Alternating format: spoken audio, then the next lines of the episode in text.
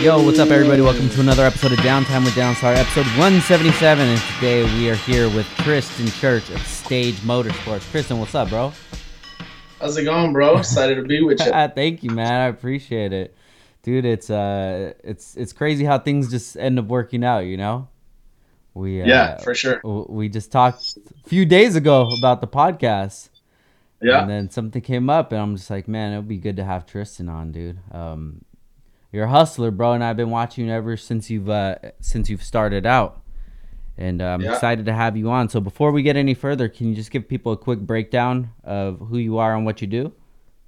Yeah, man. Um, so I'm Tristan. Uh, I live right now in uh, in North Carolina, and uh, I own Stage Motorsports, uh, which is we kind of do uh, aftermarket performance parts mainly, um, and uh, we supply those and install those. Um, and then I'm a co-owner of a new company called Pit Bike Nation, which my son started uh, with his dirt bikes and stuff. So we're we're doing that too. So we're trying to trying to get that off the ground, having a good time. But wow. mainly mainly part stuff. Yeah. Dope, man. So how long ago did you yeah. start uh, Stage? So I started Stage in uh, August of 2014 um, with a really good buddy of mine, and it basically just started that uh, you know I've been I've been into cars for a long time um, and I've been a customer for for a very long time. Um, and I just was starting to get really fed up with customer service and people just sort of like companies taking your your hard-earned money. Yeah. Um, and there being no follow through, shipping delays, no kind of anything like that. And, uh, and I kind of thought that I could do a better job of of you know fulfilling that kind of need. Um, so I said, you know, let me see what I could do and, and get that started. Uh, so we uh, we started that company and I would think within six months I bought my partner out because I was just working too hard and he really wasn't. Yeah. So you know it's uh, one of those things where uh, you know I, I try to hustle on the daily and uh, you know I didn't really want to be held down. So 2014 we started, but it's you know. Got you. Been a crazy ride. 2014. Okay, cool. And then when did you start with Envious? So I joined Envious in about the middle of 2012. Okay. So pretty much since the beginning. We uh, Envious started in uh, 2011. Yeah. So uh, right when I moved to North Carolina, I joined Envious. Um, within I don't know three months or so, um, I became a regional lead, which was crazy in itself because uh, we had a bunch of members drop um, from the team to start their own thing. So when I first started that, um, we had I think about 12 members on the East Coast in three different states. So we were small. Mm-hmm. And, uh, and I became the regional, and uh, we've been, you know, just growing and, and growing and growing. And uh, and now we have a chapter in just about every state up and down the East Coast. We're moving, you know, inland from the East Coast. Um, so just about every state in the country, we have a chapter now. And then, uh, you know, now I'm uh, one of the two directors of operations. And that's that's probably uh, right under Jimmy, right? The two directors of operations. Yeah, exactly. So we have uh, we have Jimmy uh, and then Ludger, who's the vice president, mm-hmm. and then it's uh, me and Ryan Kelly. So we're you know right under the, the vice president. We we handle more like the day to day operation. Yeah. Um, you know, dealing with the regionals and the chapter leads, and you know any issues that might arise from that. Um, and then uh, you know we kind of like to keep Ludger and Jimmy working with sponsors and working on the main stuff. You know, with the team, but we kind of handle more so the team and bring up anything them that might be really important. But. Crazy man. So when you started with them, there was only how many members? So when I started with the team, I think we had about maybe 30 members. Yeah. Um, within within I think three chapters. Yeah. Um, and within those two to three months, um, just about all of them dropped the team to start a new team. Um, and uh, and there were 12 of us left. So oh, wow. so we went we went um, North Carolina, South Carolina, and Florida yeah. at the time, and and there were twelve members in total on Whoa. those three states. Yeah, and you know what it's like now because you've been to the East Coast. You know, yeah. like you've been Honda days and stuff, and you know, so just to think, I think the last Honda day that I went to was the uh, North Carolina one at ZMAX. Yes, and uh, we brought 80 cars wow. that were registered, 80 envious cars, but over 120 members were there. Um, you know, either with those cars or just showing up to support and stuff. So, yeah, you know, I mean, we uh, we definitely like to show out. That's cool, man. Um, to be there from the beginning and just to be part of that like core group. So what was it yeah. like back then versus now? Um, it was way different. Um, you know, things things evolve as as they um, get bigger. You know, um, and we've always had our kind of leadership structure. Mm-hmm. Um, you know, of like a, a, PM who's a prospect member, uh, then a member, then a chapter lead, then a state lead, then a regional, you know, and so on. Um, but at that point, we didn't really have enough members to have so much leadership. Mm-hmm. So at the time, it was just member, chapter lead, regional. Um, and that was sort of it in the early stages. Um, you know, we had the vice president and all that. We had, um, I forget what we even called it, but directors of operation wasn't even a thing then. Mm-hmm. Um, it, it, was uh, something else. I forget the title, but uh, you know, so it was um, it was way different. You know, we didn't have the apparel stuff going, so it was kind of a free for all in, in terms of that. Jimmy wasn't making apparel, so it was every chapter would kind of try to design something, anything we could put on with the logo that we could rep at shows. You know, we were like, yeah, we got a shirt, whatever. Um, but it wasn't, you know, the structure really wasn't how it is now. Gotcha. Um, and uh, but the one thing that we've always had is that family type vibe or atmosphere. Yeah. Where it's always been, um, you know, really family oriented, which is a lot of things that you won't find in other kind of car clubs. Um, so like, for example, we, uh, we got invited to be in a Furious Seven in California, That's Fast right. and Furious. Yeah, so I did not know anybody on the West Coast at that time. Never been to California or anything. And uh, Ryan hit me up. He's like, "Hey, bro, you want to bring your car out? Like a bunch of us are going. We're bringing like 15 cars or something." I'm like, "Yeah, dude, that'd be rad. Like I've never been out there. Let's do it." So I found a trailer, got my car in a trailer, drove across country, having known nobody, bro. Like I mean nobody, never been out there. And uh, it took us three days. I went with a buddy. Yeah. Took us three days to get out there and uh, I pull up to Jimmy's house, and I think it was like July 4th. Uh-huh. So there were fireworks going. Bro, he had a barbecue. Like, I'm talking probably 60, 70 people on his front lawn, like showing out in Visalia. So I pull up, and I'm like, oh, damn. Like, I don't know anybody. Everybody. And Jimmy comes out, and he's like, hey, bro, I'm so happy to have you here. Like, much love, this and that. He's like, park right down there, down the street.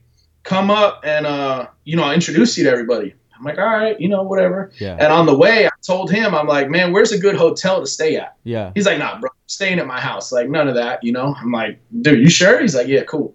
All right. So, so I pull up, get out of the car. Bro, he turns off the music. He shuts down the party and he brings everybody. He's like, yo, I just want to introduce Tristan. He's one of our regionals. This is so and so. And he introduced me to almost everybody at the party. And I'm like, damn, dude, this is cool. You know what yeah. I mean? Like, everybody I'm like, hey brother, I'm from this chapter. Hey brother, I'm from this chapter. And I'm like, damn, like this is crazy, you know? And uh it was a, a life experience that that I will never forget. And I became so close with, you know, people that I've never met before. Um, but just sharing that same passion and yeah. sharing the same kind of family, it's like I've known those people my whole life, you know. So it's, I mean, we we definitely shared a really cool cool experience and a, and a, lifetime kind of bond, you know. I love it, dude. So after that experience, yeah. like like did that change your motivation that you had towards envious? Like take it to another level? Um, yeah, sort of. Um, so before that, you know, when everybody was kind of dropping, yeah. Um, I, I had it in my mind. I'm like, man, should I stay or should I not? Like, because gotcha. the people gotcha. that the people that recruited me had all left. So it was really me and a couple guys in different states. And I'm like, man, should I keep doing this? Should I not? Like, there's really, but I really believed in that family atmosphere and and that kind of group. Mm-hmm. So once I went out to California, man, and and we did all that. I mean, that really really sealed the deal at that point, you know. And I, and we had been making moves on the East Coast um, and growing. So I mean, I knew that we were growing, and I knew that you know, it was big in California and what was going on there. Yeah. I, at that time, I could have never foreseen where we are now. Um, like it's just unheard of. Like you couldn't imagine it at the time. Um, so let's so, yeah. let's see uh, the other chapters that you guys have. Throw some names out there besides in the states. In the states, so we have um, Japan, uh-huh. we have Australia, we have a bunch in South America, Central America. Um, we're working on Ireland right now. Um, we have Turkey, we have Belgium, we have uh, the UK, we have. I'm trying to think of what else. We have a ton though. That's crazy. Like, the Middle East, actually, surprisingly, the Middle East is like really growing, and those dudes in Turkey, man, are crazy, crazy, crazy awesome, and uh, they represent to the fullest, and they have a ton of really crazy builds. Yeah. And uh, but yeah, man, pretty much, uh, you know, our mission is to kind of have a chapter just about everywhere we can, and um, and you know, especially at a time like the world we're living in right now, yeah, it's it's really interesting to see because you know we're all different ethnicities. We're all different cultures. We have arabs we have blacks we have whites we have asians we have everybody you could think of. Yeah. And uh and it's all just love man. It's all just family you know? So it's it's really cool it's really cool yeah it's definitely cool to be around you guys especially when you're all together uh like at a meet or something like that there's a it's it's quite a bond you know um, yeah, I remember there was that one. It was I think it was North Carolina H Day. that was when you had your RSX. Yeah, yeah. So that uh that was a fun experience. Um, we uh we came to pick you up at the hotel. Yeah, and uh, and we were rolling around trying to find some street races. Yeah.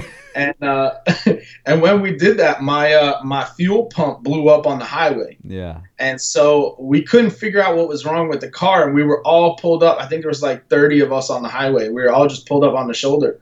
And uh, I had a member come take me back to the hotel so we could get some my my trailer and some gas cans. And uh, we ended up putting a car in the trailer and just kind of driving around all night. And uh, I mean, we had a blast, man. It was it was a really bad situation, and I didn't know if I could get the car into the show because I couldn't drive it in. Yeah, um, it wouldn't let me trailer it in. But uh, we ended up staying up all night, kind of hanging out. It was a great time. And the next morning, a member uh, towed me in with his S2000, mm-hmm. and another member um, was elbow deep in my gas tank while I was I was polishing up the car, getting everything ready and cleaning it up, and uh, he had his elbows in gas fixing my fuel pump. We found one there, and uh, he replaced it, and it was good. And we ended up taking best in show. So you know, all the hard work. I think we got maybe 45 minutes of sleep the entire weekend. Yeah. Um, but it was worth it, man, and we had a blast for sure. Yeah, that was a good time, man. It's, yeah, it was uh, fun. It, it's always a good time just hanging out with you guys and you know just just having those experiences after the show. Because you know what everybody yeah. always sees is just what happens at the show. You know the booths yeah. are up the cars are out but what i what i really enjoy is everything that's after it you know? You get to bond with people talk to them see talk about their cars you know and, and actually see who they are as a as a real person you know? Yeah that's that's my favorite part too. Um you know because uh, like you said i mean it's it's a lot of business at the shows. You know, you don't really, especially if you're vending, um, you try to give every person that comes up as much undivided attention as you can. Um, you know, at least for me, like I'm so grateful to all of our customers and supporters because um, without them, we couldn't do what we do. Right? We yeah. couldn't build these awesome cars. We couldn't travel the country. We couldn't, you know. I mean, this is my main job. This is what I do. So without that, you know, I'd be working like a nine to five and working for somebody else. And, um, you know, I get to work from home a lot of days. Yeah. Um, so I, I, kind of, you know, I, I get to raise my three kids, which is awesome. Um, so, you know, it shows I really try to interact with everybody possible.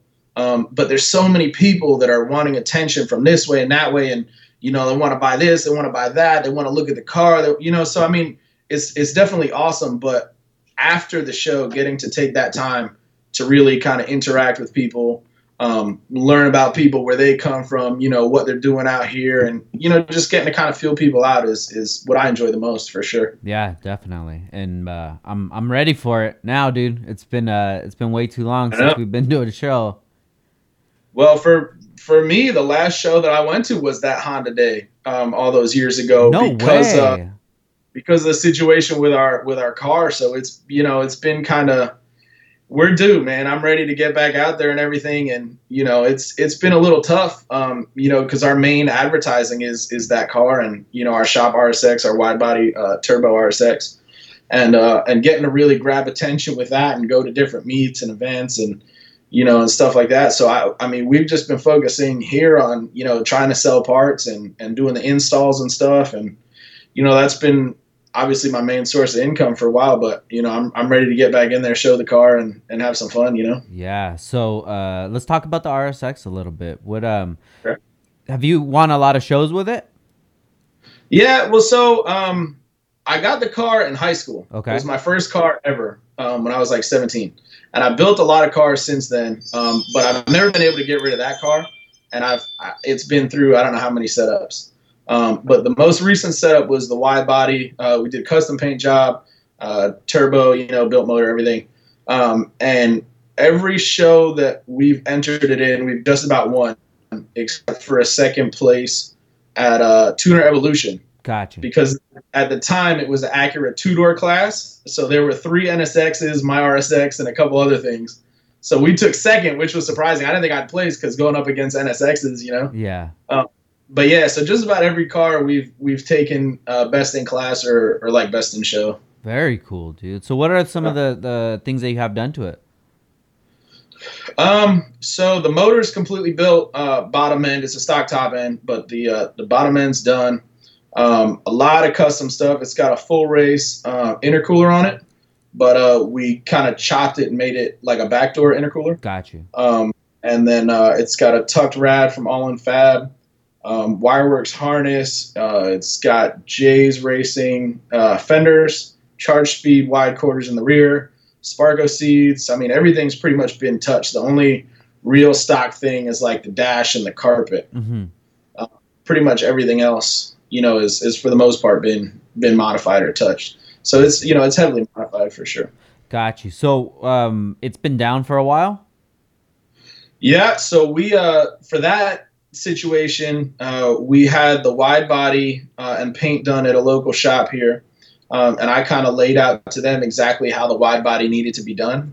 Uh, basically, you need to cut out a couple inches of the quarter panel on the outside in a big, you know, follow the wheel well.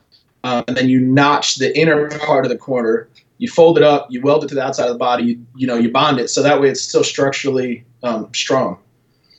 Um, they never cut the quarter panels so they welded a, a two inch steel plate to the outside of the quarter panel and then bonded it that way. So it was basically um, wide body, but with a stock wheel fitment. Oh wow! Um, so there, yeah, really big gap. Um, and then after, um, I don't know, maybe six months, uh, the bodywork started failing because they didn't prep the quarter panels correctly because the quarter panels are, are they're fiberglass. Um, so, you know, I, I, hit them up. I said, here's the issue. You know, I'm having, they said, okay, no problem. We'll warranty it. Um, if you buy the quarter panels, we'll paint the car. So, all right, this could be a lot worse, you know, whatever. So I get the quarter panels in there. They say they're ready for the car. I drop it off. And uh, one thing led to another. I picked up the car last week after they had it for two and a half years. Oh, my and, God. Uh, and uh, they basically, they hit me up on a Wednesday and they said, uh, "Your car's ready. We need it out of here by Friday." So after two and a half years, they must have needed the floor space pretty quick. Yeah. So I went and picked it up, and it was completely in pieces. Um, nothing put back together. Door handles out, glass out. Um, weather stripping had just been torn out, so I've had to go and rebuy a bunch of stuff from Honda, which is fine, whatever. Um, so I've I've basically got the car put back together um, minus the rear bumper and uh, and the headlights. Um, but we're going to be doing a new retrofit headlight kit, um, and then uh, I got to wire some things into the bumper. But we should be good to go here soon. The next couple days. Shit. So how they do on the quarter panels? Uh, well, since they were taking so long, uh, I actually went into their shop and I cut the quarter panels and I uh, I did all the body work on the quarter panels. So they're done right this time, and God, you know we sh- we should be good to go. What a headache, bro. Yeah, it's been a nightmare for sure. So a lot of people, you know, obviously from last shows and stuff like that, they they hit me up all the time, like, "Hey, bro, you still have the RSX? Like, are you coming to meets and this that?" I'm like, "Yeah, I mean, you know, we got a little headache going on, but we'll get there." And so I'm excited to to see all the people that we haven't seen in a while and come back and show out for the RSX. You know. Yeah, definitely. You have anything on schedule? Um, we did, but I'm kind of trying to figure out what's going on with all the shows because you know COVID going on and um, you know a lot of shows are canceled and stuff like that. Yeah. Um, so I think I think they're still doing uh, Slammed Enough in North Carolina coming up, and uh, and Tuner Evo I think. So I'm gonna try to do that. Mm. Um, and uh, we're a big fan of H Day, mm-hmm. but they're uh, they're not doing the North Carolina show anymore. So we're gonna have to go, I guess, you know, to Maryland or whatever where they do it now. So yeah, I think the next one we'll is in uh, in September in uh, Maryland, but it's not at MIR. It's at Cecil County Raceway or something like that. Oh, gotcha. Yeah, I don't even know. Yeah, so we're we'll be out there for that one. That's gonna be our first show of the year. Yeah. It's crazy, man. This yeah. year's just been flying by. So how's uh, how's uh, COVID been affecting you guys out there? Well, my uh, my wife's a nurse at the hospital, oh, um, and she works night shift. So it's uh it's been a little a little nerve wracking for sure. Um, but here in North Carolina, we uh we've been pretty lucky. We don't, at least in our county, haven't had a ton of cases. Um, so you know, like I grew up in Manhattan in New York City, and uh, my mom is still there, and it's like crazy, dude. So honestly, I, I worry more about her up there than you know me, the wife, and the kids down here.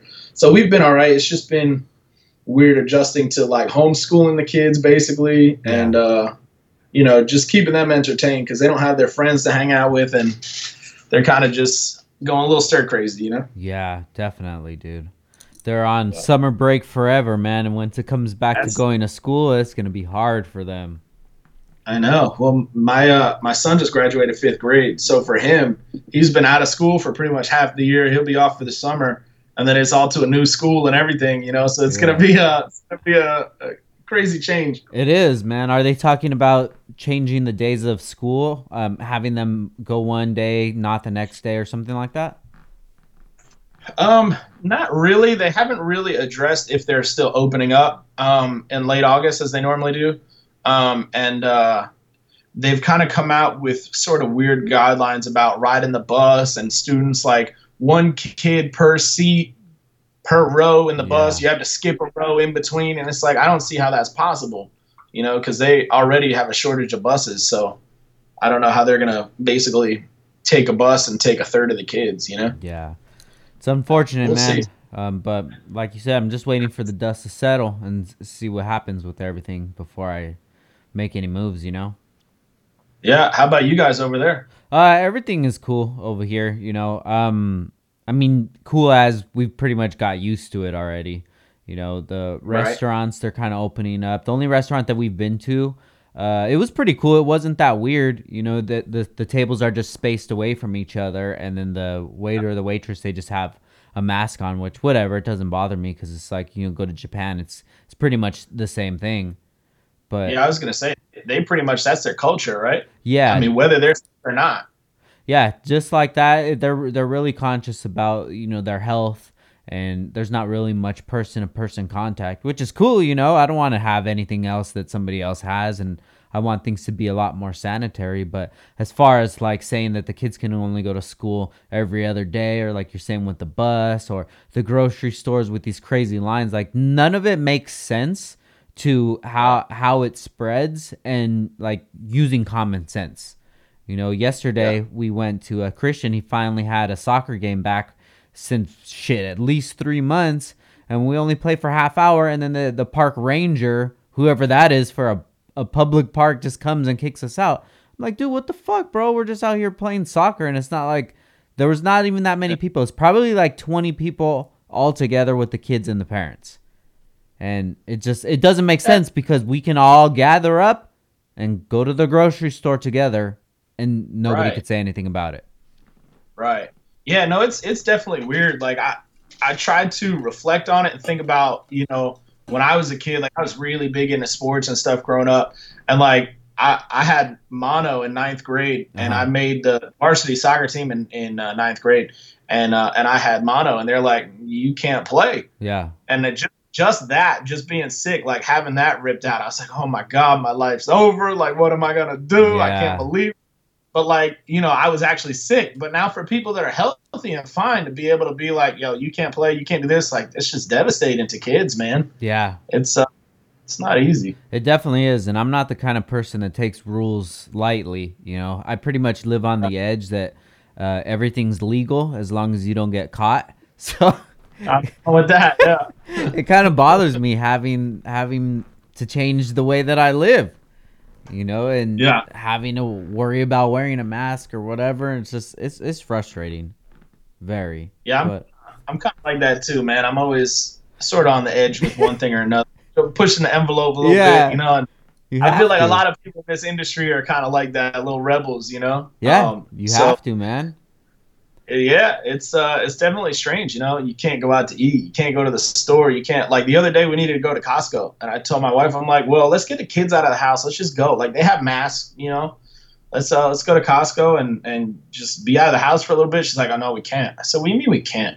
We can go to like Walmart or whatever. She's like, yeah, but Costco's limiting one person per family at a time. I'm like, that's crazy. Yeah. You know, but I could go to Walmart. Like Costco's so much cleaner than Walmart. You know, how does that work? Yeah.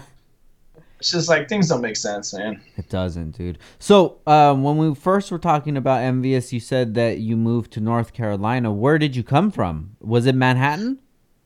Yeah, well, so um, I grew up in Manhattan um, until about 15. Uh, and then I went away to boarding school for high school. Um, and uh, basically, I was I was really athletic. Uh-huh. Um, and uh, you know, this kind of comes back to pushing the envelope a little bit. But me and my parents were always kind of arguing about something because I've always known what I wanted to do.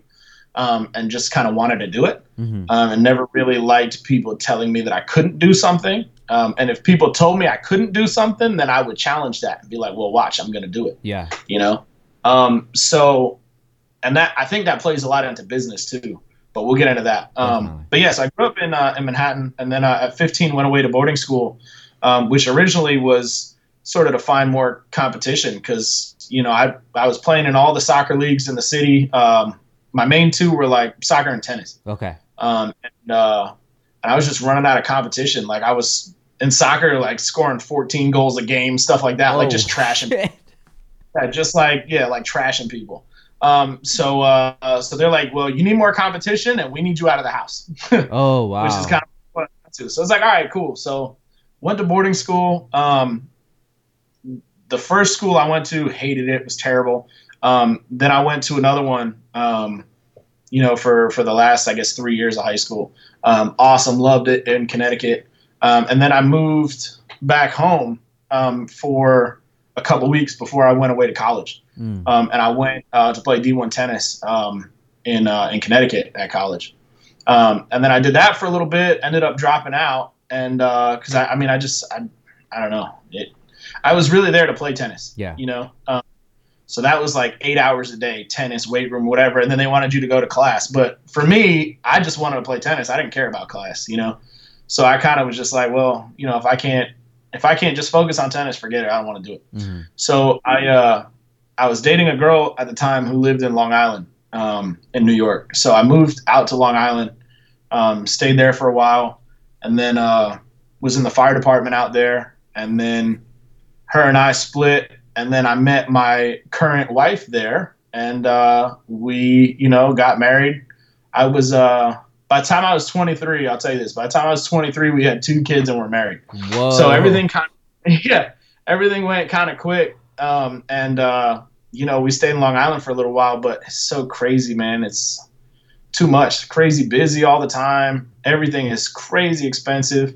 Um, so we were sort of looking at, at places that uh, you know that we'd like to live and we knew we wanted to be near water somewhere you know and um, didn't really want to be around the snow all the time like eight months out of the year cold you know mm-hmm. um, so we looked here in wilmington north carolina and came down on a visit and loved it and brought our kids down the next time and loved it and we moved down and we've been here ever since so that was i guess the beginning of 2012 wow so just for envious yeah so you didn't know anybody out there nah man what we just picked fuck? up and moved yeah.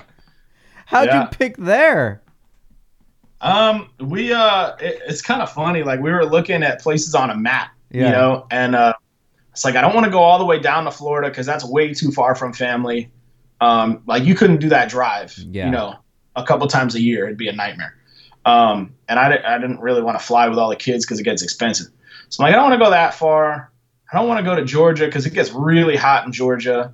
Virginia's kind of like New York, like it's crazy expensive. You know what I mean? Yeah. Um, so we kind of settled on on checking out North Carolina, and uh, we live ten minutes from the beach, so we're right on the coast, um, and it's just beautiful down here, man. It's it's awesome and very cool. It's uh, way more relaxed and just a different way of life. So we yeah. just fell in love with it, picked up and moved, and we rented a townhouse for six months, and uh, just decided we loved it. So we uh, built a house, and now we live out here, and uh, you know I have no plans of going anywhere else, at least for now. So I love it, bro. That's fucking crazy, yeah. man. Yeah, that's cool. like some but, pioneer shit, dude. Putting down roots, man. Let's go here. yeah, pretty much. Yeah. We were, I mean, we were open to checking out different spots. Um, you know, but once once we came here, it was just, and I had had friends actually who lived here um, that I had met while I was away at school. Gotcha. Because in boarding school, you have people from all over the place. Like I have friends in California, I have friends from Jamaica, you know, Europe. Like a lot of people were there for sports, so they had recruited people from different countries, you know, to come play sports and stuff like that. Um, so you know that was really cool. So I had a friend there who was from Wilmington, um, actually a couple of them, and they're like, "Oh yeah, it's beautiful. You should come visit." And they were always talking about it. Um, so when it came when it came up and it was time for us to kind of pick a spot, I'm like, yo, I've always heard Wilmington was pretty cool. We should at least go check it out. So you know we did, and that was the, the first and last spot we we checked out. Very cool, dude. That's a crazy one. So tell me yeah, about Manhattan, like, dude. What was it like growing up there? Oh, it was cool, man. It uh, I, I always tell my wife if I had you know unlimited money, that's where I'd want to raise my kids, um, because um, like I grew up in an apartment building, mm-hmm. and uh, it's it's a lot different from a house, obviously, but uh, there were kids everywhere, man. Like every floor, you had a, a, an apartment with at least a couple kids. Mm-hmm. So I grew up, you know, just going across the hall to my neighbor's house or whatever, and uh, and we lived across the street from Central Park, so that was my backyard. So like for me, it was you know, I had the best backyard in the world. You had ice skating, you had baseball, you had tennis, you had swimming, like anything. Um, so I just kind of grew up outside, man. Like, I, you know, growing up was was pretty cool. You could always find something to do because it's a city that never sleeps. You know. What was um, the streets? Um, so I grew up on 69th Street in Central Park West, so right on the like the long part of, uh, of Central Park. Got you. Uh, so yeah, so we had a park entrance right there on 69th Street. Um, so I'd literally just come downstairs, walk across the street, and I was in the park. Damn. So, yeah, it was cool. Yeah, it was awesome. So, uh, you know, I had a bunch of bunch of friends, um, you know, from from different schools, east side, west side, and it you kind of grow up quick in the city because you kind of you know you either walk or you take public transportation. So for me, like I grew up, you know, walking a lot, but also taking the bus and the subway. So just kind of doing that at a young age, you sort of you get a, a sort of street smart about you, you know, yeah. that uh, you know, a lot of these suburban kind of people don't have. Um, so it's just a different way of life, man. Like I said, from here to there, it's it's crazy, but um, you know, I mean, I uh, there was always something to do. Yeah, like I would just go in the park. We could skate, you know, like so they, they have two loops in Central Park, the small loop and the big loop. And the small loop is like a couple miles around the park. And the big loop is like, it goes all the way around the park. It's like 20 something miles. Um, so I, I, would just go out there and skate or ride my bike all the time, you know, and we would just all meet up, big group of us, and we just, you know, skate and race hell and just fuck around. Yeah. Um, and it, it's just, it's cool, man. It was. Um, Did it get dangerous but, at uh, times? Yeah, a few times. Um, so something something they say is never to be in the park after dark. Mm-hmm. Um, which uh, you know, like I said before, if if someone tells me not to do it, especially as a teenager, I was like, yeah, right, we're good. Yeah. Um, but uh, but yeah, I've uh, I've been held at gunpoint a couple times, um, which was definitely scary. But uh, yeah, I was I was riding. Uh, I was dating this girl that lived uptown on like eighty something street, and uh, me and a buddy were riding our BMX bikes to go up there to meet her and a friend and we were sitting just inside the park and a big group of dudes come up they roll up and this dude's like yo that's a nice bike i was like thanks man yeah i appreciate it he's like yeah it's my new bike i say yeah right he's like nah dude give me your bike I'm like, fuck you. I'm not giving my bike. And my friend's over there. He's like freaking out. He's like, bro, give him the bike. I'm like, no, fuck you. So this dude's like, well, I'll tell you what. I'll give you a chance. I'll fight you for the bike. I'm like, dude, I'm not gonna fight you for the bike. And he pulls out a gun. He goes, How about I shoot you for your bike? And he fucking holds a gun in my face. And me being the dumbass that I am, I'm like, well, fuck you. You kill me. I'm gonna give my friend my bike. You know what I mean? Like, yeah. I'm just talking, which I really should not have done. Oh, looking sh- back, like really stupid. You know, I should have just been like, here's my bike. You know, um, and I don't know if someone's watching over me or what, but at this time, a cop car was just pulling around the corner and his friends saw it. I was like, yo, 5 let's go. And they all fucking jet. So I call the cops and I'm like, yo, um, just trying to steal my bike, whatever. And we're on Central Park West, which is like a main street. Within five minutes, all of Central Park was shut down on both ways. They had a city bus that was full of undercover cops. They had taxis where the person was in the back of it but the driver was an undercover cop. So like, dude, it was shit that you I couldn't make it up if I tried. Like it was crazy. Um, they just had cops everywhere, and apparently these kids were holding people at gunpoint, stealing BMX bikes all over the city. so it was like it was like a BMX bike ring, dude. Like they were stealing and trying to trying to sell them, bro. oh shit! Yeah, no it's crazy. Fucking way. Um, so we ended up riding around in the back of the cop car all night trying to find him and uh and, and got held up at the precinct having to stay there talking you know and trying to identify people. It was nuts. Yeah. So what did your parents I, do? Um so my dad was a lawyer um okay. and my mom's an author and she uh she writes. So she was a stay-at-home mom um but while i was at school she was a writer. Um, so she'd write during the day, you know, wake up early before I, I woke up, would write, um, you know, deal with me for a little bit until it was school time, and then, um, you know, write all day. What type of uh, uh, books? So she writes historical fiction. Um, so it's you know everything is historically accurate, mm-hmm. Um, but the characters and the storyline are made up. Um, so she has a couple of uh, really successful like best-selling books, and uh, it's the the first book took her I think 10, 11, 12 years to write um, just because of the research. So it's uh, unbelievably insane how much research you know goes into into books. Man, it's it's something else. Wow. Have you read it? Yeah, yeah. Um, the first one's about Buffalo um, mm in New York, which is where she grew up, um, and it's about like the turn of the century and uh, hydroelectric power. So it's all about electricity because uh, Buffalo is one of the first uh, to use hydroelectric power. So if you ever seen uh, the Niagara Falls, they used the water and the water pressure from the falls to create electricity. Got you. Um, so it was called City of Light because it was like the first, um, you know, real city with with mass electricity. Yeah. Wow, dude. And then your dad was a lawyer. Yeah, yeah. So he's uh he he was um hell I think like 50 when I was born. Um, I'm adopted, so they uh he was 50. My mom was you know I don't know 40 something. Um, so he had already been a lawyer for for a long time. Um, and then when I was probably 10 or 11, he retired because um, uh-huh. he wanted he was working crazy hours as like a trial attorney and stuff like that.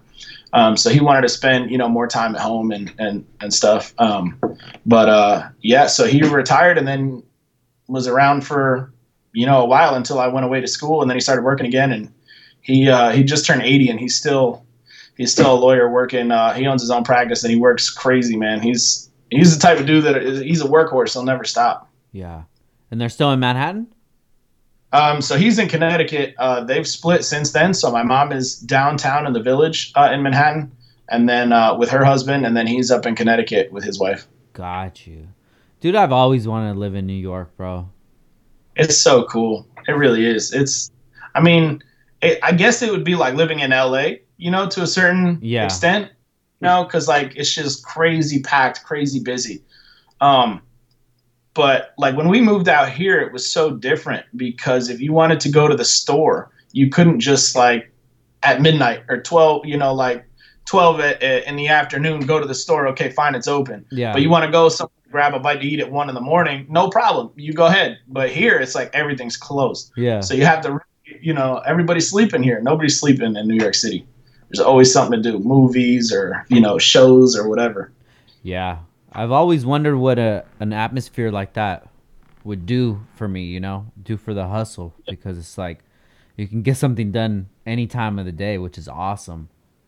Yeah, the uh I think if you're from Manhattan, you have a different kind of mindset and a different sort of level of hustle, mm-hmm. you know, than than a lot of different places. Um people know how to hustle, man, you know, and it's it's I don't know if it's because it's so expensive to live there that like you always have to be on that grind, but you know, when we came down here, people are so friendly. They're walking around, they're like everybody waves as you drive by, everybody's patient. Up there, everybody needs to be somewhere at that second. They can't stop, they can't do anything. It's like a nonstop grind. Yeah. So you could definitely be successful, but it also takes a toll on you too, because yeah. it's like it's never stop ever. Yeah. You know. And you're right, people aren't the nicest out there.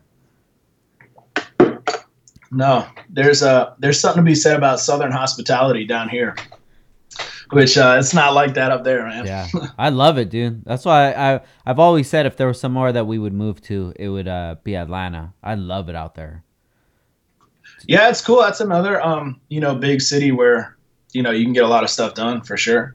But uh, yeah, I don't know, but you seem to be doing all right out there though. So what's it like out in uh, in California in terms of you know all that stuff where you're at? I love it, dude. Uh, I'm I'm trying to never move ever in my life. I love it here, bro. Uh, if I do it, it'd probably be within you know a 30 minute radius, if that. But um, probably just closer to LA. But gotcha. I, I love it, dude. I love the weather here. I love the atmosphere. I love the people, the culture. It's just it. It is who I am, you know. And I, I feel like if I moved and yeah, in Oxnard. So Oxnard is on the coast, and um, we're probably from Malibu. I think it's literally the next city is uh, is Oxnard, if I'm not mistaken. So, and then you go Malibu, then you go like Santa Monica, and then you're right there in the heart of LA. So, I mean, we're still maybe about 45, 50 minutes from from LA itself, but um, it's just it's just slow enough where you still you get to like relax and live life how you should. But if you right. need to, dude, LA's right there. You know, and I, I yeah. take care of whatever I need to take care of. Yeah. Yeah, that's cool. Definitely. But you you grew up um you grew up near there? I grew up here in Oxnard. Oh, nice. Yeah, okay. so I grew up in Oxnard. right? you moved to like Nevada or something? Yeah, yeah, yeah. So I, I grew up in Oxnard, and then about 2004 to 2007, I lived in uh, Carson City, Nevada, which is uh, right below Lake Tahoe. Lake Tahoe's in the mountains, but if you go down to the valley, that's Carson City. So I lived out there for about three years, and I got my taste of of the outside of California. You know, just a slower life, and I was like, nah, I can't do this, man. So I just lasted for about three or four years, and uh, I went through a breakup over there, and that was kind of kind of my sign where it's like, you know what, I'm going back to fucking California. Fuck this, and I did go. that, and uh, then I I started working at Best Buy over there, and dude, it was just it was it's the life that I needed to live for sure. Yeah, you know, I've went back to Some, Nevada last last last summer, and um I I could never even imagine still being there to this day. You know. Yeah. Sometimes that's what it takes, man. You gotta, you know, I I think a lot of people in this industry have worked for other people, um, and I think we're all kind of of the same breed to some yeah some extent. You know, um, I uh, I tell my wife now, and uh, and she gets on me sometimes. She's like, "Man, you should go get another job and do this on the side and make you know more this and that." She's like, "You talk to seventeen year olds all the time," and I said, "Yeah, but they're paying our bills, you know. Yeah. Like times it can get annoying, but I don't have to respond to anybody else. Nobody could tell me what to do. Like I, I just." It's that mindset, man. Like I've I've worked the nine to five before and and made shit money, you know, and it's not for me. Yeah. It's you know, and and we're uh we're starting to branch out, you know, into other things and but you know, with business, especially when you start a company, you have to wear many hats. Yeah. You know? And and I think when you work for other people and you realize you can't do it and you you get to a point where you're making more money working less hours for yourself, it's time to go and cut the ties. Definitely.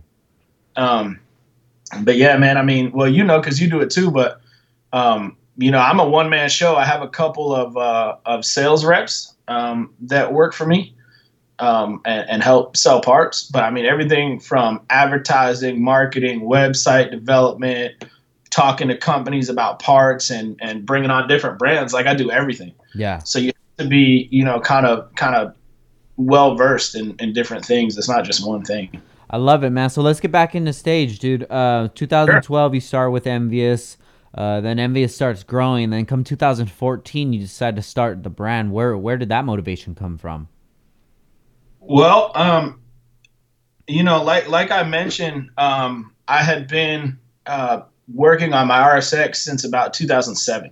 So from 2007 to 2014, I was relying on you know ordering parts offline. Um, but that was still the time of, of forums. Mm-hmm. So I was on the forums like every day. I'm like, dude, I got to learn everything I can learn. And so I was like posting on forums, um, selling on forums, just doing all different kinds of stuff. Um, and then, uh, you know, so 2012 came, came that whole thing. And um, I, I had first started kind of a little bedroom style company where I was selling LED bulbs out of my bedroom. Gotcha. Um, where I had my house and I was, you know, married and everything, but we have a five bedroom house. And at the time, there were only uh, four of us. Mm-hmm. So we had an extra bedroom. And uh, I had all my light bulbs, LEDs. I'd import mass light bulbs from China and different places. Um, and I would put together different kits for, for different cars. So all interior bulbs, reverse lights, um, LED, HID headlights, um, dash lights, all kinds of stuff.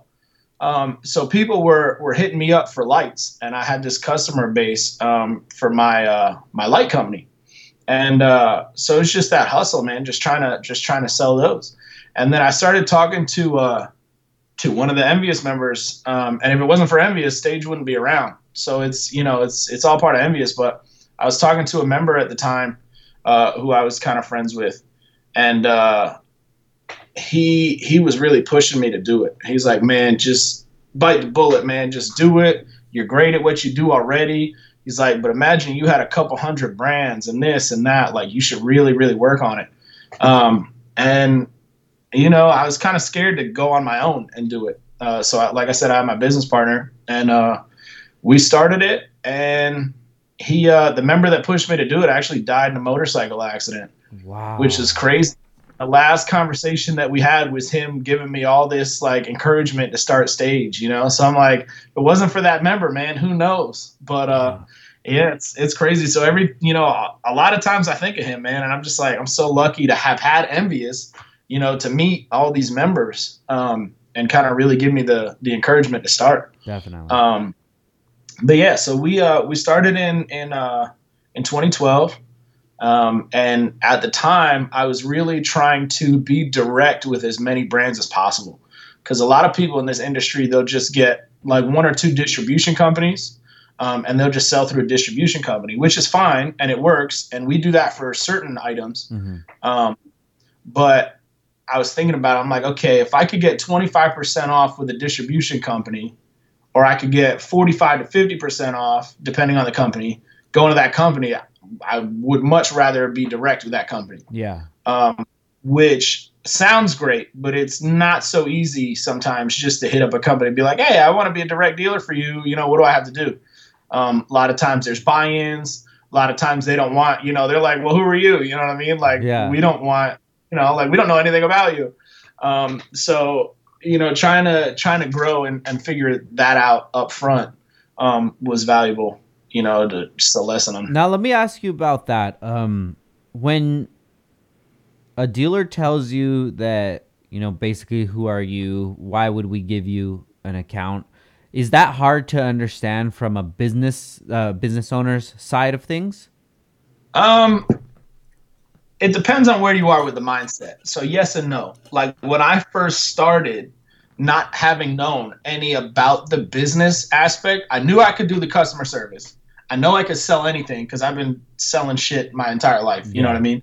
Um, Like I used to sell shit at school all the time, like try to get kids to buy different shit, candy yeah. bar, whatever. Like, so I knew I could do that and hustle and sell stuff.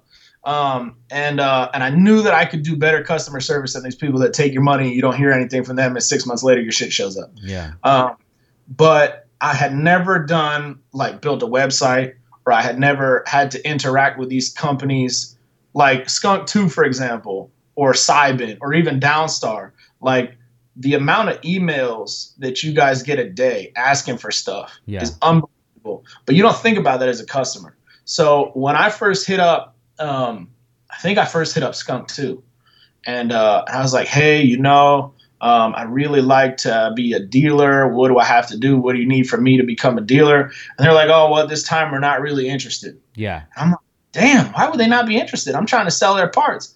You know, so at, at first it's kind of like it's a hard pill to swallow because you're just trying to make a living, you know, but at the same time, you got to kind of realize where they're coming from.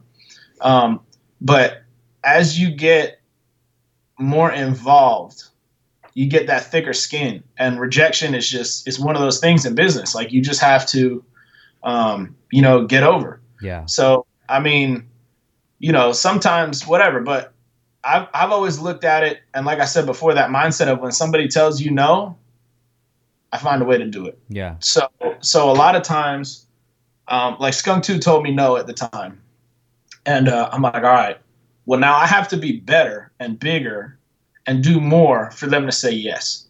So how do I do that? So it was just like increasing the hustle, you know. And uh, at that time, um, I was a stay-at-home parent, uh, and my wife was a nurse. So anytime I could try to jump on social media, or I could try to do this or that to improve my reach, or to improve, you know, whatever, how many brands I could have, that's what I was doing to try to be like not so much I'll show you. But like, hey, last time we talked, you said no because of this, this, and this, and since then I've been working on this, this, and this. So what do you think? You know what I mean? So you gotta you gotta take it in stride, and rejection's all part of it. Got you, man. The reason I asked you that is because um, we're pretty much like that. I I never take on dealers, um, and the dealers that we do have, I have actual relationships with them.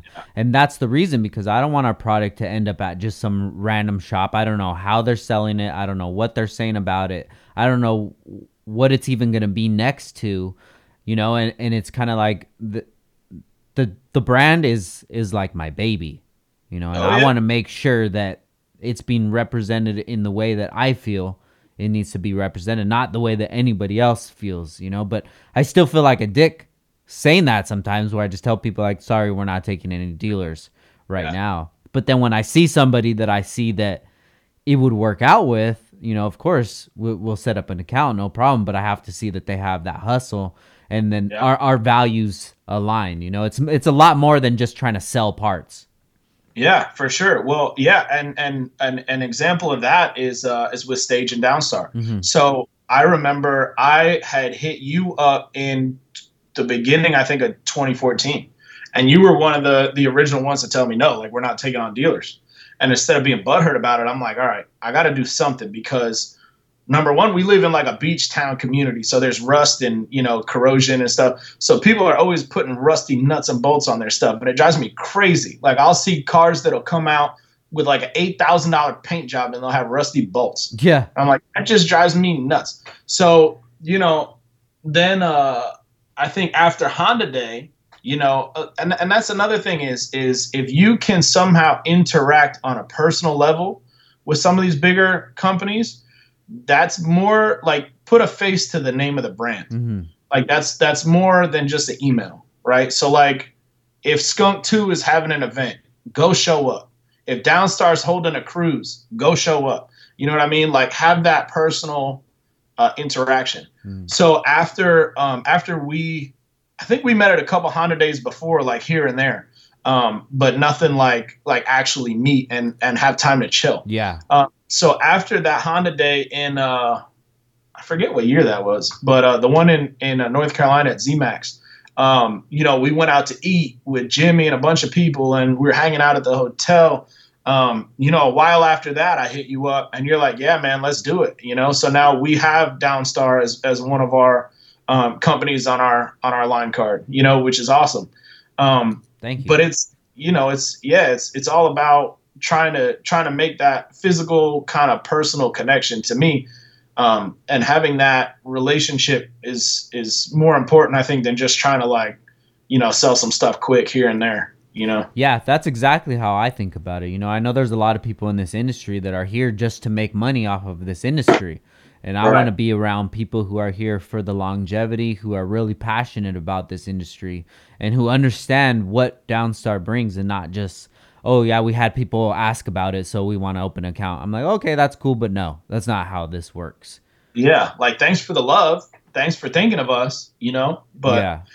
and I've had people that uh that have approached stage um because we do some wholesale too, or we'll have some smaller shops hit us up um because because of the volume we sell with a lot of companies, we have their kind of max tier discount. Yeah. Um, so a lot of companies that are just getting started or smaller uh, will hit us up and they'll say, "Hey, you know, we want to bring stage and all your products. Um, you know, can can we do that?" And uh, a lot of the time, ninety five percent of the time, I'll be like, "No, you know, we're not really interested." Um, and like you said, I mean, stage. I've had days where I've been up multiple days at a time working on something. Um, I've been working on you know all kinds of quality control with things. There are certain brands that i won't touch. I could i could have a 50% markup which is good and i won't touch them because of the the people behind the company and the quality of the product. So if i'm not going to put it on my car i'm not going to let you put it on yours. Yeah. and i could make a great amount of money but i'm not going to. Yeah. You know so so for me that kind of that's the kind of i want to be around people with that kind of honesty and integrity you know? Um, so you know like i said I, I, work with a lot of companies now direct um, which is awesome because i can have that personal relationship with them. Um, i can tell them hey we're going to be at this show.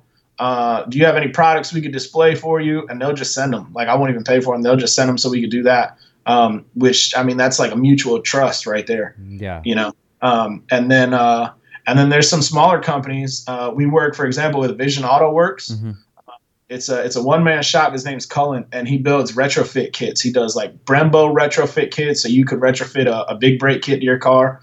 Um, he does headlight retrofits, uh, a bunch of stuff, and uh, he's a one man show. And he's the same kind of dude, super honest. And and I met him on the forums years ago on Club RSX, and we've always just been friends. That he's built his car, I built mine, and um, his uh, his Instagram got deleted because Brembo filed like a lawsuit or something saying that he was using their images mm-hmm. when really he was buying their cores, breaking everything down, modifying them, powder coating them to the customer's choice of color, and then posting a picture of the end product. Yeah. So they shut his Instagram down. So he just restarted and he's like, Hey man, you think you could help me out with this and that? Absolutely. Don't even think twice. I got you. Wow. You know what I mean?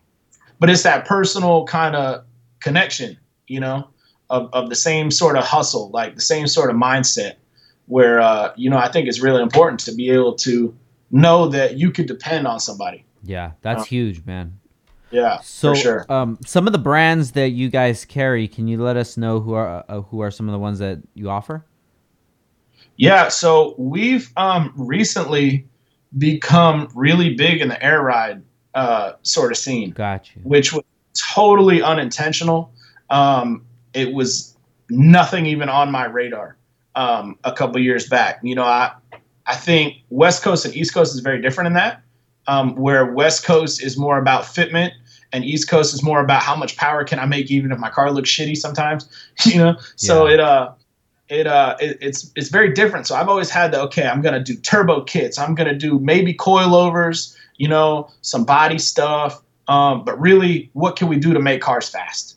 And it's all been been about kind of building motors and you know transmissions or whatever.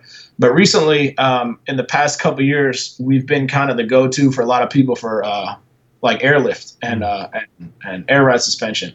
So now we're a direct dealer um, and authorized installer for D2 Racing, Truhart, um, Airlift, and uh, and a couple others. But really, D2 Racing and, and Airlift are our main two for air ride that we uh, that we uh, sell and install. Gotcha. And then, uh, but I mean, we do, you know, Seibon Carbon, Downstar, Skunk 2, AEM. I mean, we have, I think, probably 300 plus brands. Yeah. Um, probably 60 of those, maybe a little bit more, are actually direct.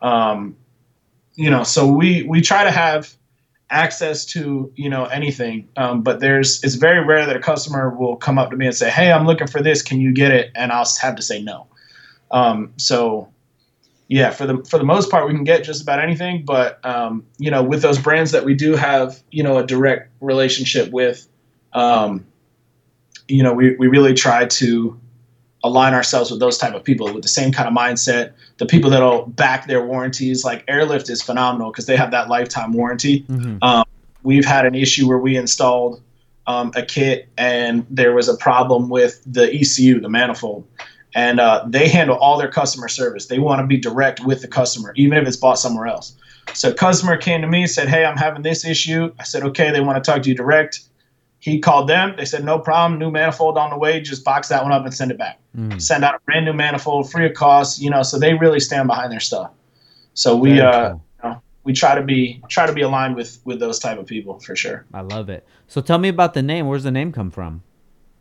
Um, so the name, like I said, is kind of from um, you know the power aspect. Um, we uh, on the East Coast you know, I grew up like street racing and stuff like that, uh, especially when I moved to Long Island because, you know, Long Island's kind of big into street racing where, you know, you go meet at Best Buy or you go meet at Target or Sears at on Thursday night and you'll just race Thursday, Friday, Saturday, Sunday, even, um, or like on the highway. Mm-hmm. Um, so with the turbo kits, a lot of the guys are always like, "Oh, I got a stage two kit. Oh, I got a stage three. You know, they're always talking about different stages. And I always thought that was funny because it's like you could say, "Oh, I have a stage two kit." Nobody knows what that means. You know what I mean? Like, what exactly? Yeah, yeah, yeah. Your stage two kit. Like, you have a bigger turbo manifold? Do you have a bigger like what injectors? Is it an ECU? Is it a turbo? So for me, it was just like, listen, we're stage, man. We hold everything. We have the upgrades. We have like whatever you want. It's just stage, man. Um, so it, it kind of just like a little play on you know on yeah. those dudes. We're always always talking about their different stages. Dope, man. I like it. so, uh, so tell me about Lucas, bro. He's uh, he's entrepreneur as well. Yeah, man. He's uh he's got that hustle for sure. Um, he uh he's he's really getting into skating and he watches Downstar skate all the time. so like I showed him uh, I showed him uh, C2 a yeah. while back when he was first learning how to skate when he couldn't ollie. Yeah. And I showed him I'm like, "Yo, this is my buddy Frank. Check out his son, man. He's learning how to skate." And he's like, "Oh, cool." And I think he was like 10 at the time. It was probably last year or the year before. Yeah. Um and uh, so he just turned 11. And so he was getting really into skating and he saw your skate decks. I'm like, dude, I'm gonna order him a skate yeah. deck fucked up. So he's got a downstar skate deck, one of the original ones, and he's been learning to ollie and skate and all that. Um, but you know, I told him, I'm like, listen, Frank and his son are doing this kind of thing, and it's cool. Like they're going and giving back to the community. I'm like, you know, do you ever have any interest in like what do you want to do when you grow up? Like, what's your interest? And uh, you know, a lot of a lot of the things were getting kind of weird with COVID and other things. So were sort of hanging out at the house a lot, and he was watching YouTube. And he was seeing all these people on YouTube with like lifestyle brands and merch companies and you know influencers in yeah. a way. And uh, and he's been asking me for a dirt bike forever. For like since he was I think four, he's been like, "Can I get a dirt bike? Can I get a dirt bike?" And his mom's a nurse, and she's like crazy about everything. Yeah. You know, she's like, "No, no, no." So for his 11th birthday, um, I went out and I bought him a little pit bike, a XR70, little Honda and uh, I it was the night before his birthday, and I, I called my wife. I said, "Hey, can you have Lucas come outside?" And she's like, "Yeah, yeah." Come outside. And he saw me coming around the corner with a dirt bike in the truck, and this dude lit up, man. He was so excited. We got him a dirt bike and everything, and uh, so it kind of started with that. Um, got him a dirt bike, then I got one, um, then I got my wife one, and then uh, my other two now want one. So I, I got my other my little one on one, and now I'm looking for one for my middle one.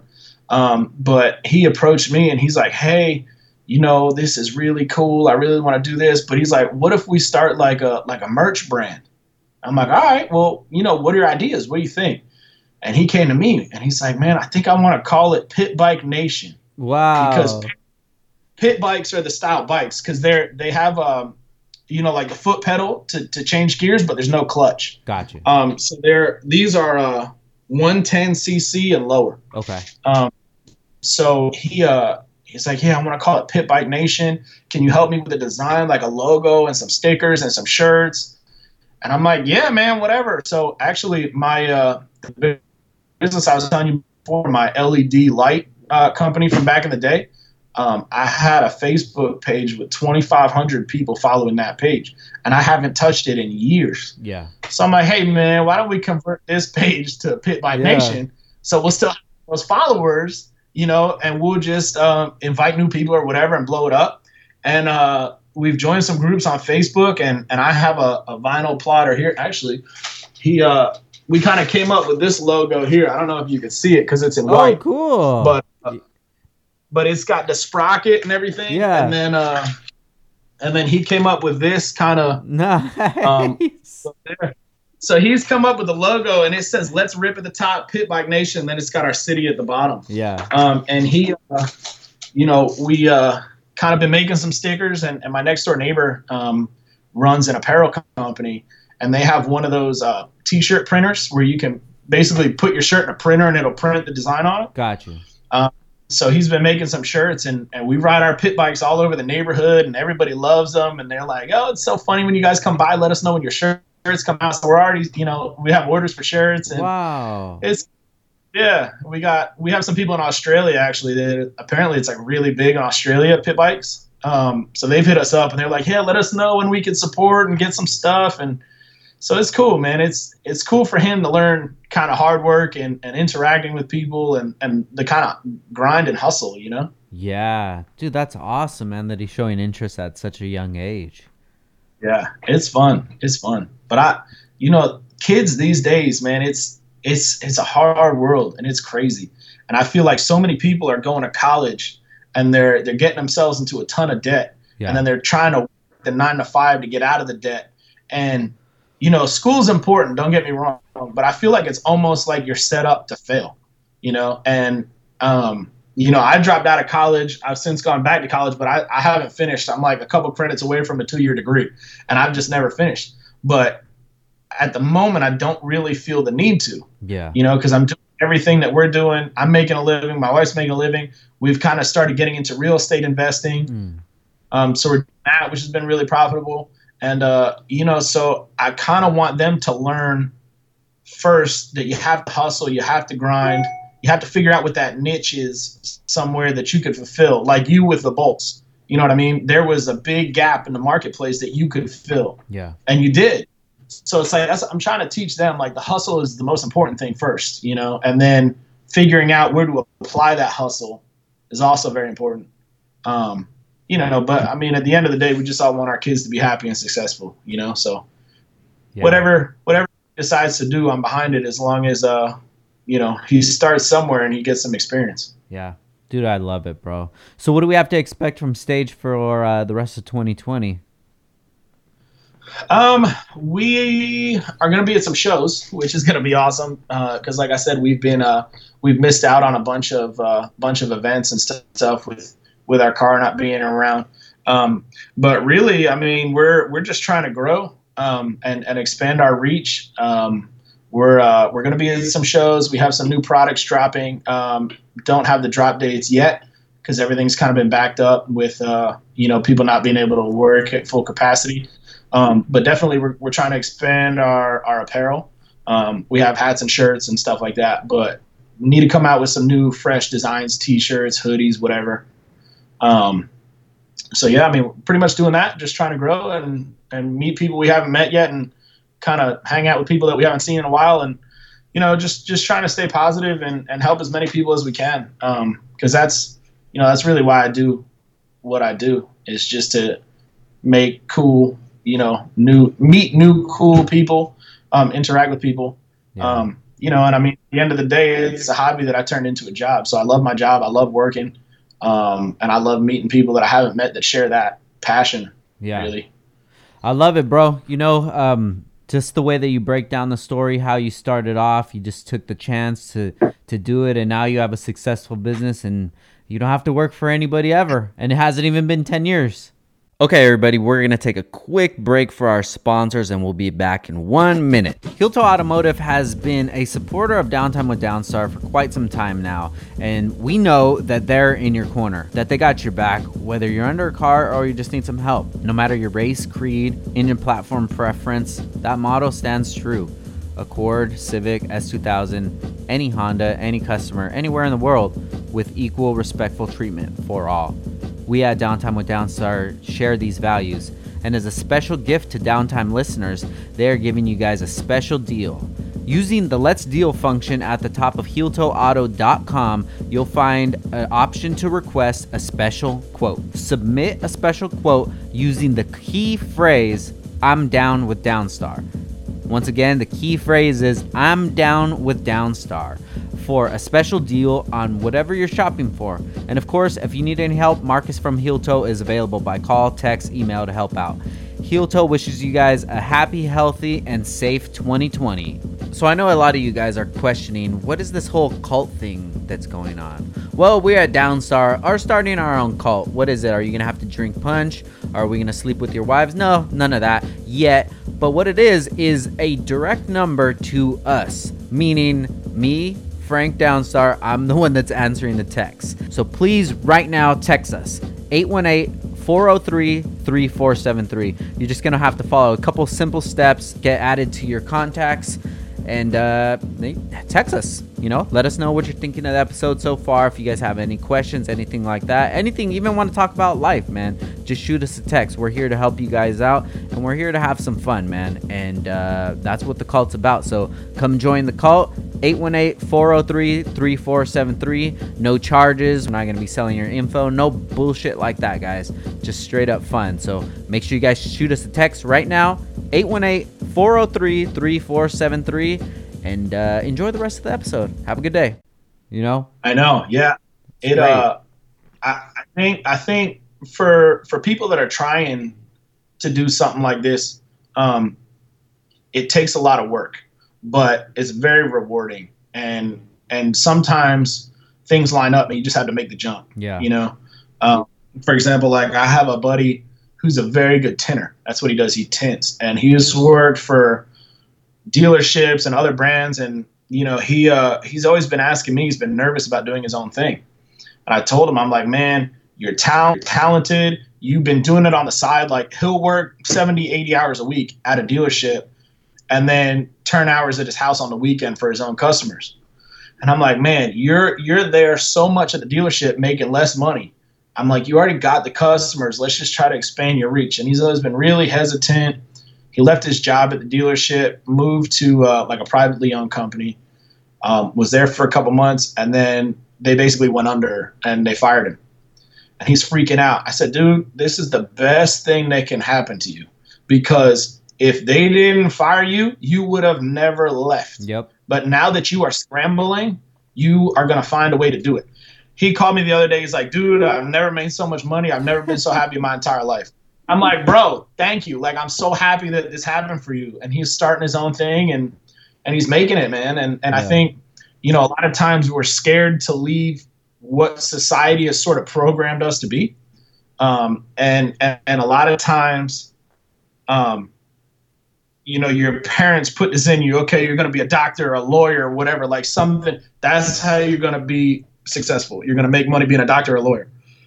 But you're going to have a ton of debt to do that. You're going to have crazy hours. You're not going to get to see your family. And that's sort of pre programmed in your brain. Like, I have to go to college. I have to do this. But there are so many things that you can do thinking outside the box where you can work less hours. You can meet awesome people. You could travel whenever you want to, and you're still going to make a good living. Yeah. You know, so sometimes it's just getting that push in, in, in the right direction, you know, yeah. to, uh, to kind of something and something happen. Dude, I couldn't have said it any better than that, man. Um, I I really wish a lot more people would take that jump so they could understand how rewarding and fulfilling it really is, and how how much. I don't want to say easier it is, but it is a lot easier than having to wake up at some time that you don't want to wake up to go work a job you don't want to work for some boss that you don't like. Like that's yeah. way harder to me than running downstar is, is nothing. I was working when I first moved to Long Island. I was working at Panera. Yeah. And uh, and I was uh, I was a cashier and I worked on the line like making food and stuff. And uh, dude, I would wake up and at Panera you can't sit down. Yeah. So I would work like eight nine hour shifts and I'd be standing the whole time. And at the time they wouldn't let you accept tips or anything like that. So people would try to slip me a ten or twenty dollar bill and I'd be like, no, I can't accept that. Which is like crazy. Like you'd have to turn it down. And man, I remember how miserable I was. Like on days that I didn't work, I was just like, I just want to sleep. Like I'm tired. I don't want to wake up. I don't want to do anything. Like I have no enjoyment in doing anything right now. I'm just so damn tired. And it's it's all working for somebody else, doing that kind of thing. And you know, I, I kind of realized that I shouldn't be working harder on somebody else's dream than I would work on my own. Yep. And uh, and in turn, I also learned that nobody will work harder for you at your dream than yourself.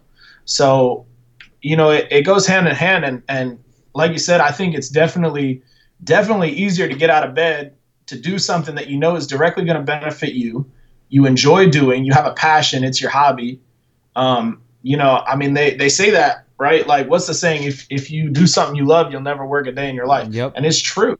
And, uh, and I think that sometimes, like I say, you just need that initial sort of push or nudge in the right direction. Um, and a lot of people are scared to kind of make that leap because yeah. of that pre-programmed mentality of you got to go to college, you got to do this, you got to do that. Um, but yeah, I mean, you. Uh, so when you started Downstar, um, I know you were selling bolts out of your bedroom, right? Yeah.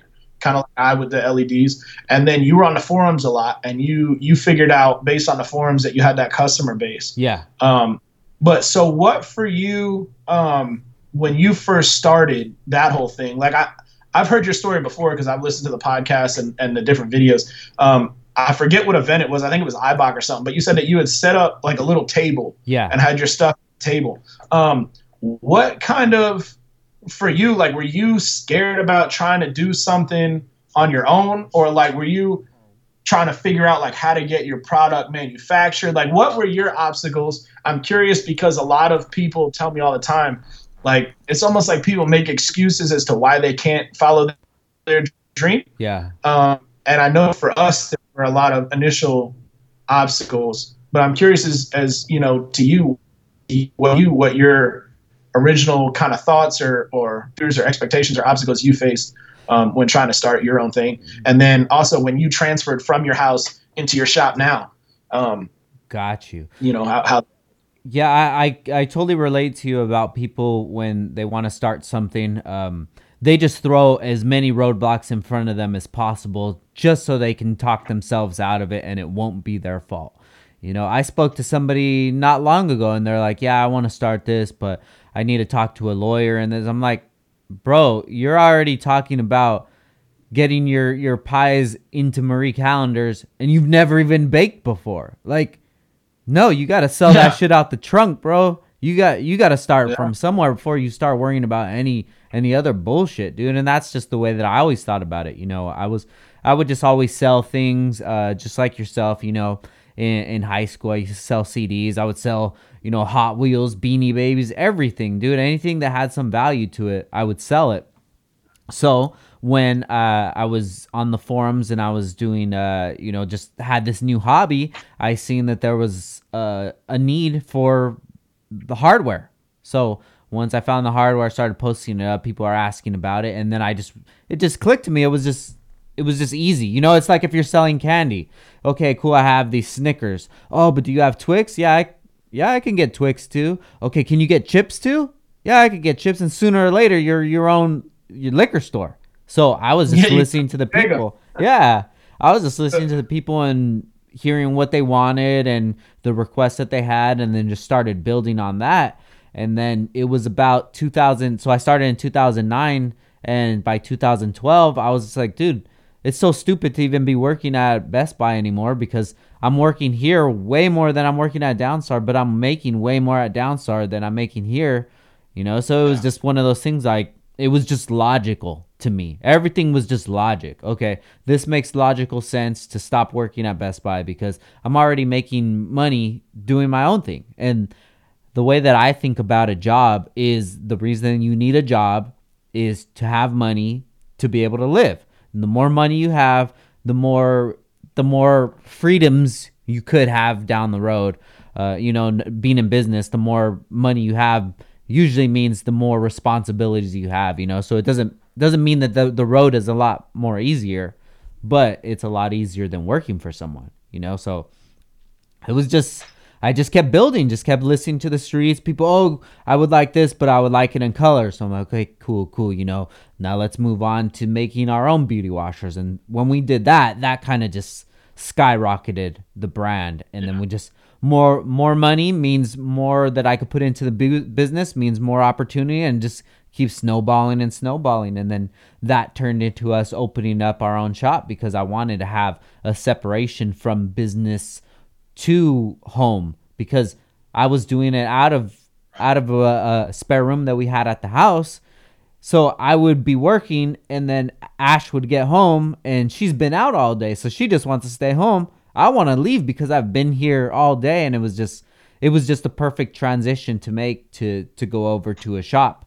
And um, that's the kind of the way that I look at things now is that you just see what's needed, listen to the streets, and if you can provide, do that. And that's what we've been doing, and and it's been working, you know, for the last ten years. And it seems like it just keeps getting better and better because, you know, ten years into it, 2020 April was our our top uh, month in the last ten years.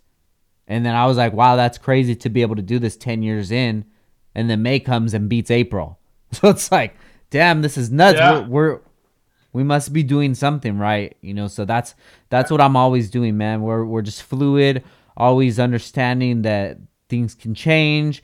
Uh, which way is the market going? What do people like?